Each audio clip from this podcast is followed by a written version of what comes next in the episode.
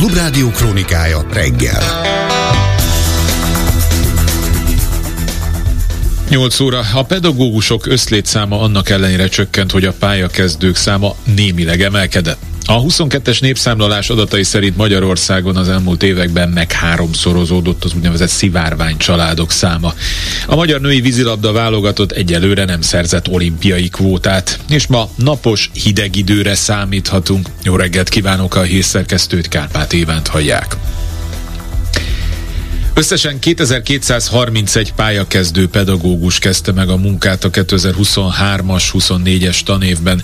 Közölte a népszavával az Oktatási Hivatal a 2023. októberi köznevelési statisztika alapján, miután er arról érdeklődött a hogy az idei tanévben pontosan mennyi az újonnan belépő pályakezdő pedagógusok száma a köznevelési intézményekben.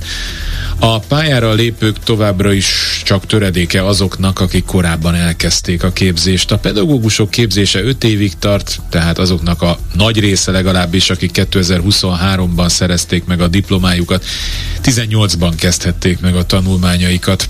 A felvi.hu adatai szerint 18 szeptemberében összesen 9728-an kezdték meg a pedagógus képzést. Azoknak a száma, akik befejezték és a pályára léptek, ennek mindössze alig 23 százaléka. A múlt héten ugyancsak a népszava számolt be arról, hogy a Központi Statisztikai Hivatal adatai szerint a mostani tanévre 1610 fővel csökkent a fő munkaviszony keretében foglalkoztatott pedagógusok száma az előző tanévhez képest. Vagyis a pedagógusok összlétszáma annak ellenére csökkent, hogy a pályakezdők száma kicsivel bár de emelkedett. A 2022-es népszámlálás adatai szerint Magyarországon az elmúlt években meg háromszorozódott az úgynevezett szivárvány családok száma. Még 2016-ban a mikrocenzus során 681 azonos nemű kisgyereket nevelő párt írtak össze.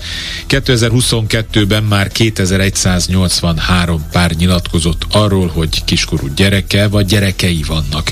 Ezekben a családokban több mint 4100 gyerek él, írja az RTL.hu a KSH statisztikája alapján. A statisztikában ráadásul a szivárvány családok tényleges számának csak egy része jelenik meg a KSH adatfelvételi módszertana miatt.